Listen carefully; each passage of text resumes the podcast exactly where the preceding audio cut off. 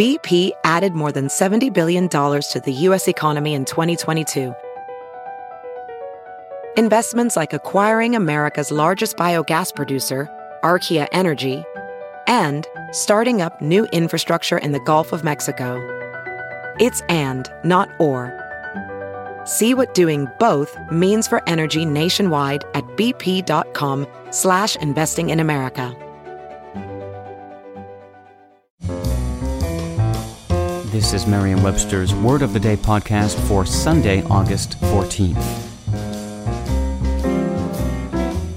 Brought to you by the new Merriam-Webster's Advanced Learners English Dictionary, designed for students and teachers of English as a second language.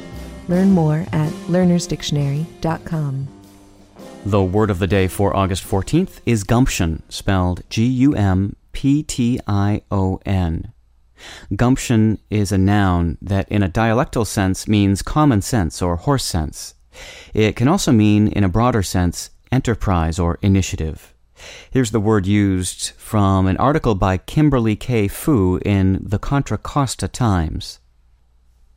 Plans for the relocation and expansion of Vacaville's homeless shelter have hit a snag, but it looks like a little gumption and the city's support could keep the project from derailing.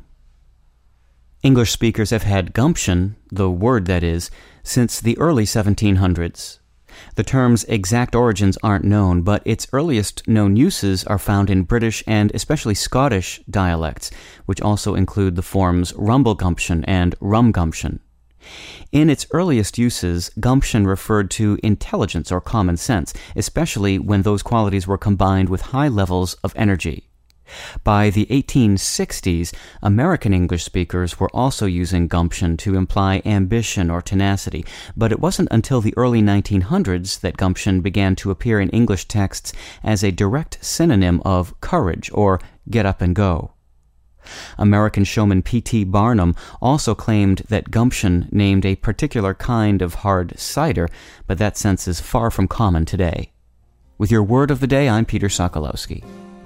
Visit the all new learnersdictionary.com, the ultimate online home for teachers and learners of English. A free online dictionary, audio pronunciations, custom study lists, and interactive exercises are available now at learnersdictionary.com.